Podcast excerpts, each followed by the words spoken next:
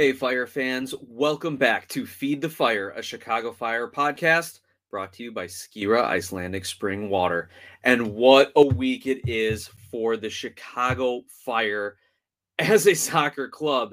You get played off the field by Nashville SC, lose 3 0, fire your head coach, create a pardon the pun, a firestorm of news coverage and Twitter activity. Then your interim manager for the third time, Frank Klopas takes the team to Bridgeview and wins against St. Louis in US Open Cup, your first ever match against the expansion side from MLS. And now you've got to play them again in league play. What a week, Fire fans. What a week. Now, stay tuned because we're going to preview the upcoming match, try to predict it a little bit, and see if the Fire can pull off what I'm calling the St. Louis double a victory in the Open Cup and a victory in league play. And then we're also going to take a look at Ezra Hendrickson's kind of farewell letter that he released on social media.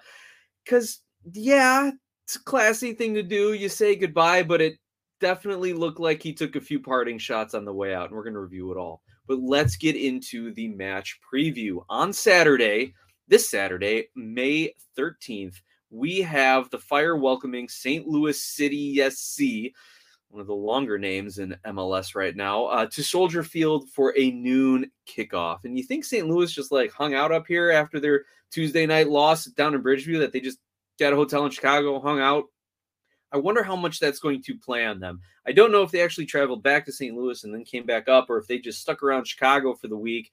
But being away from home for four days plus, how you're going to fit in your training, your schedule's got to be off. Uh, you know, you're not familiar. Of course, you know how to play on the road, but for this long, I wonder if that's going to play in to them somehow in the game. I mean, the deck's already stacked against them as far as home field advantage goes. But let's take a look about about how St. Louis might line up here.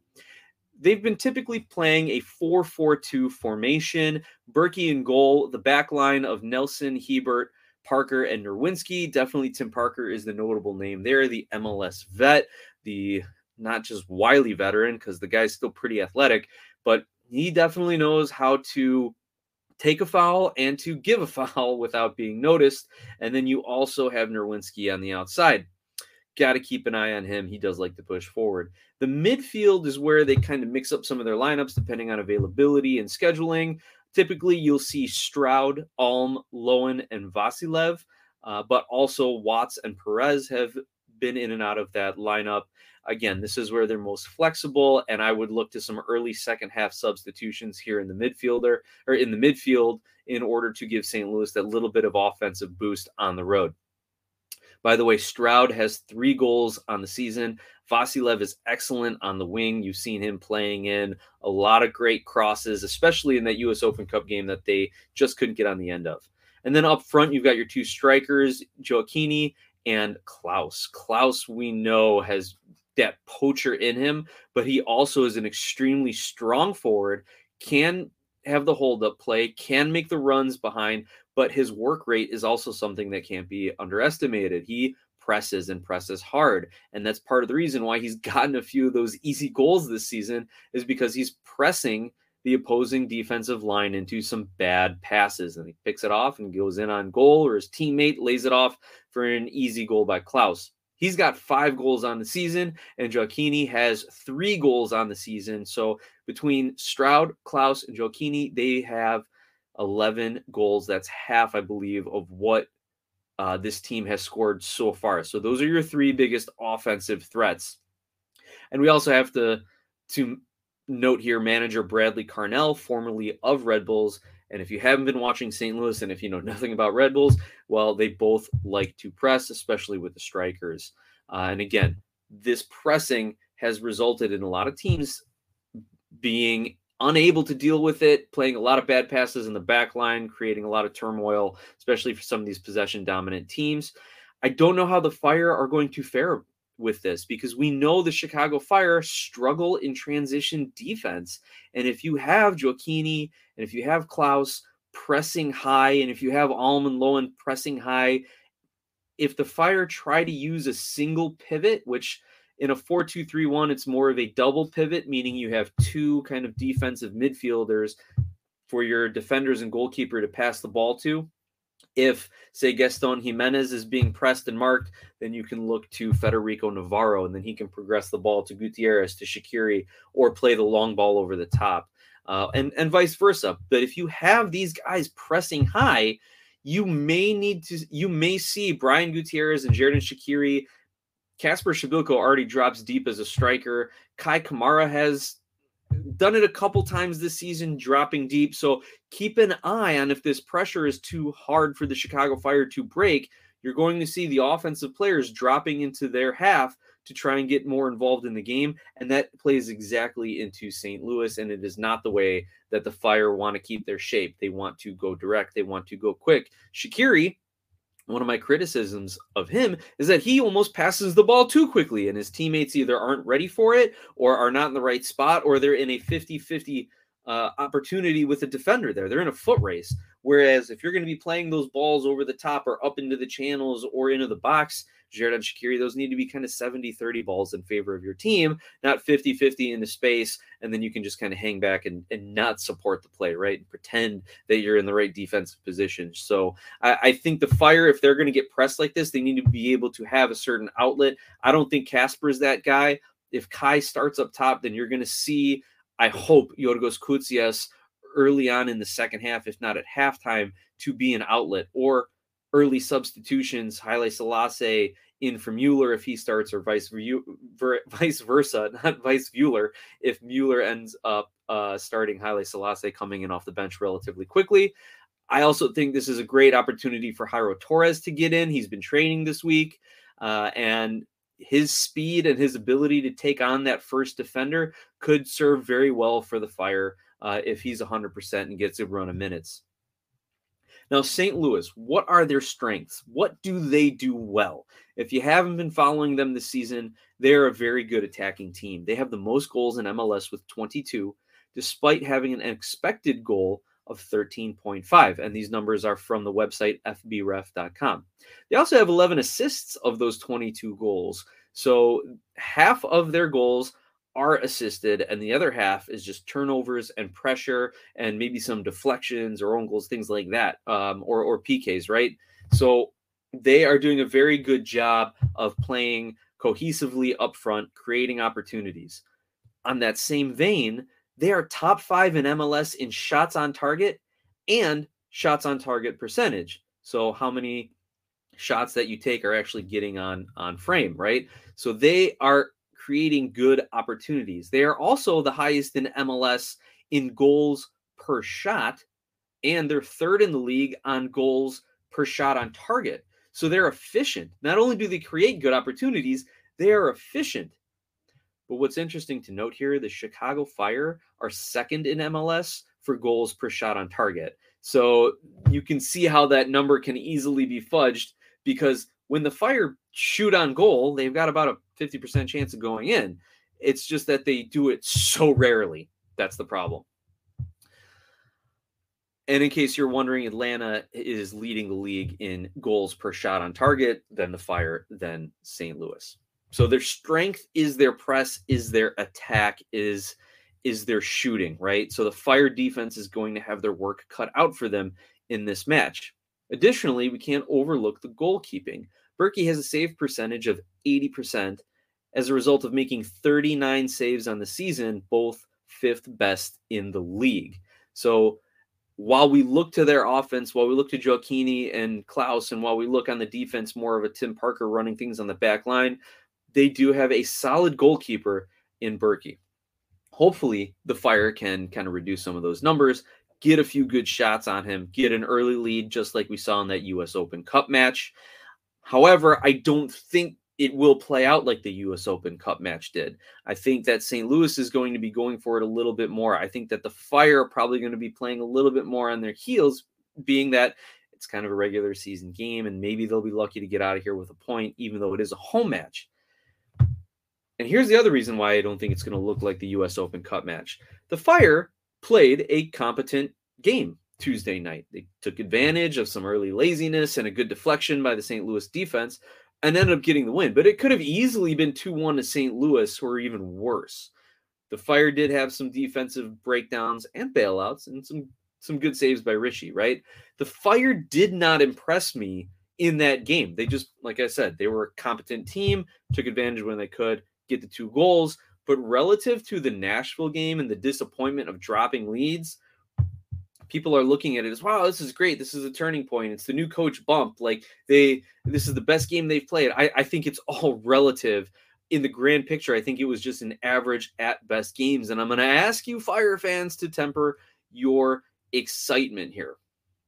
I expect St. Louis to press more, press higher, use their subs. And again, this is an expansion team. They're still trying to feel out how to balance a regular season schedule with a U.S. Open Cup. And St. Louis is clearly putting more of an emphasis on the regular season, whereas the Fire, despite everyone saying, oh, they're only a few points out of a playoff spot, uh, the Fire are emphasizing U.S. Open something that also comes along with interim manager Frank Klopas. He and defensive coach CJ Brown were players on the fire teams that won US Open Cups. So you can see them putting a premium on that. As a lot of people are saying, this is the Fire's best chance to win a trophy this season. Yeah, people are still talking about the Chicago Fire and trophies. And also, I'm I'm going to jump ahead in my podcast notes here. If you look at their US Open Cup draw, they are playing at Austin in the US Open Cup. And if Austin is not prepared for US Open Cup play or wants to rotate their US Open Cup squad and focus more on the MLS season, that means the Chicago Fire, should they get the victory, should they emphasize the US Open Cup and the round of 16, get into the uh, round of eight teams, they would have either Minnesota or Houston, whoever wins either of those games. And then I think, I think the Fire would host I'll have to go back and read the U.S. Open Cup draw rules. But if the Fire beat Austin, then they would host the winner of Minnesota and Houston. A very winnable game for the Fire, assuming they continue to focus on the U.S. Open Cup and keep their starters in good shape. Then they're into the semis, guys, and then all bets are off at that point. So you can see the Chicago Fire trying to place some emphasis on the U.S. Open Cup. I don't want to get ahead of ourselves because there's still a lot of football, a lot of soccer to be played. There's still a lot of question marks on whether Shaqiri is going to be motivated, on whether Gutierrez and Shaqiri can still play together, and whether that back line is going to maintain uh, their health especially given the knocks to Terán and Chios. But we're getting ahead of ourselves. We're getting ahead of ourselves. Let's let's look back at this upcoming match against St. Louis and take a look on the other side of the pitch to the home side, the Chicago Fire. The big question I have is injuries. Speaking of, right? Now, per Alex Calabrese of Men in Red, go check them out. They have an entire team of writers, podcasters, reporters. Eh, you know, they're they're they're studying journalists. They're educated. They they get in. They've got press credentials. Really good stuff, right? Go follow them.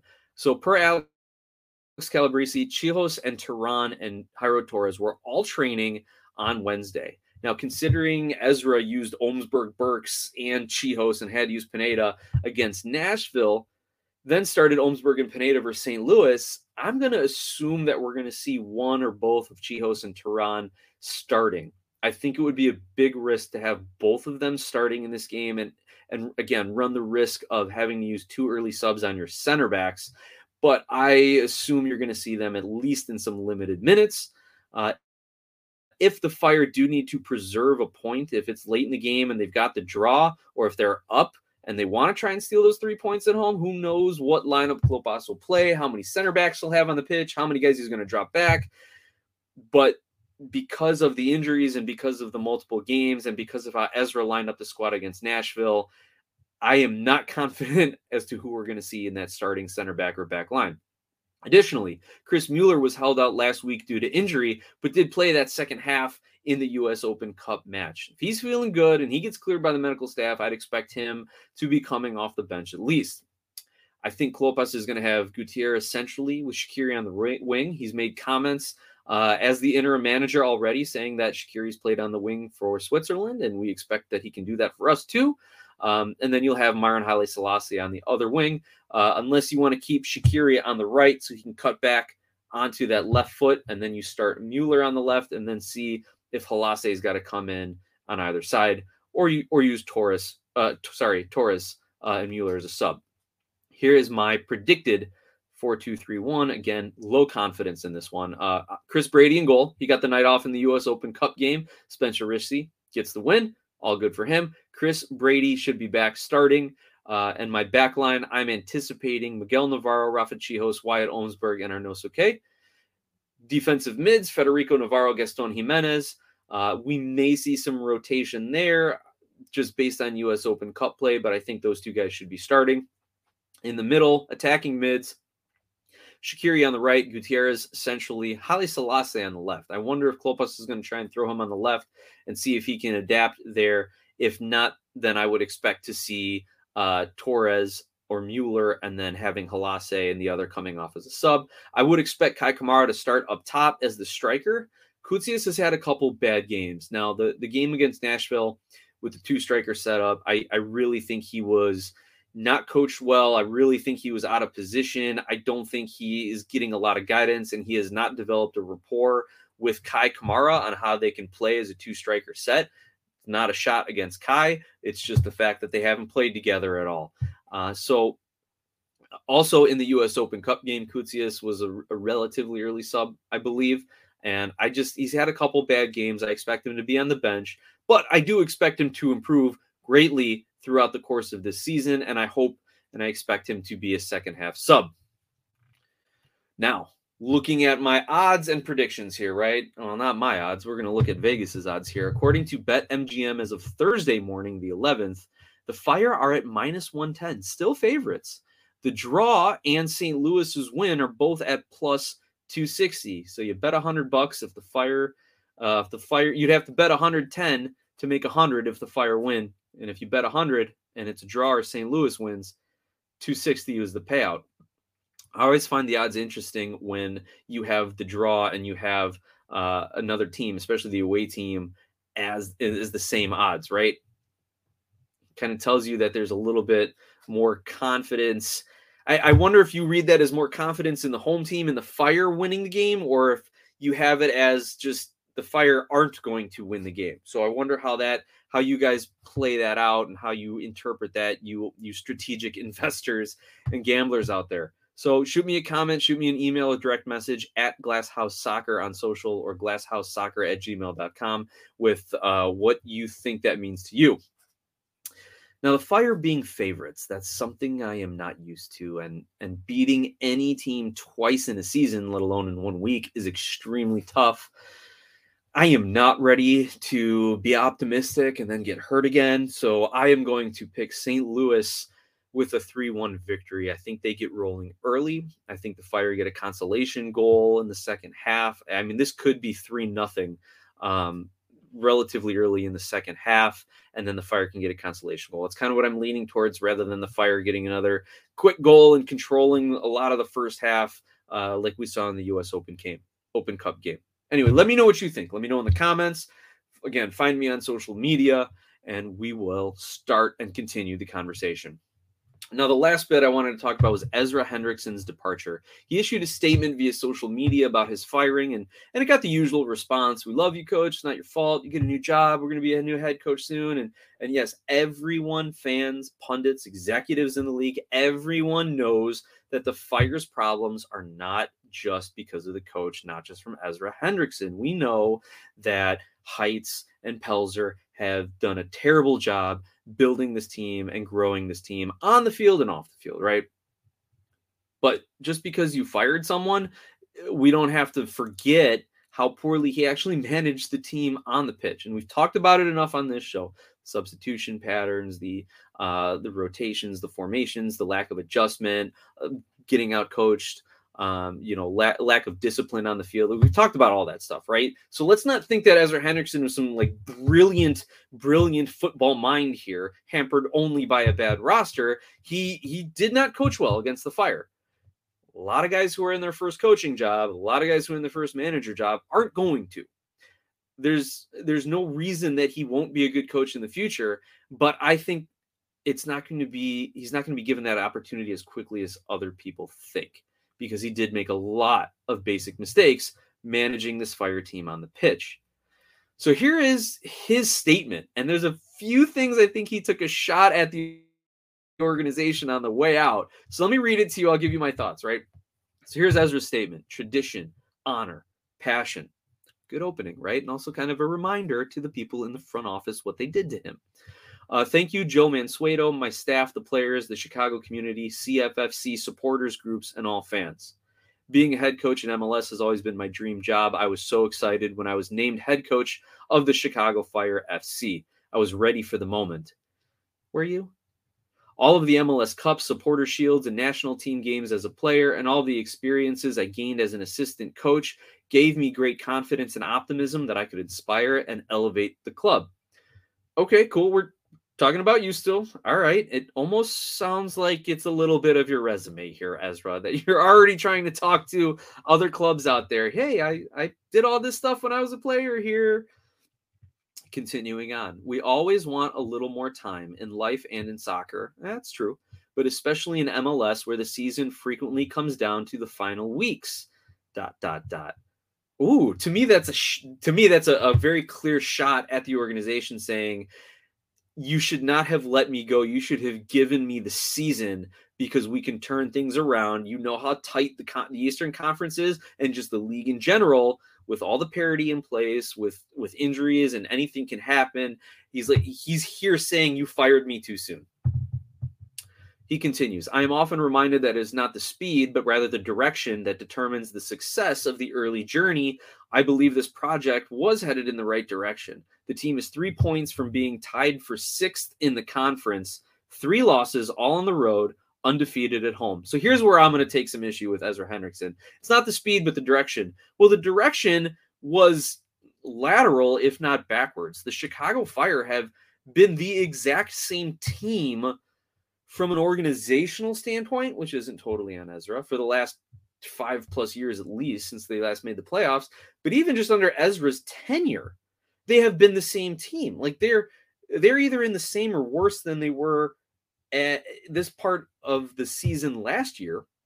They're still blowing leads. They still can't create offense. It's just now they're trying to throw wingbacks forward and contribute more to the offense, and they're exposed in the back line. He still can't get the best out of Jared and Shaqiri. Still can't get Kacper Przybyłko to score goals whenever he's there. And it's the same. So Ezra Henderson thinks things were going in the right direction.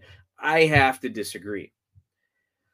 Also, he says the team is three points from being tied for sixth. Well, yeah, okay.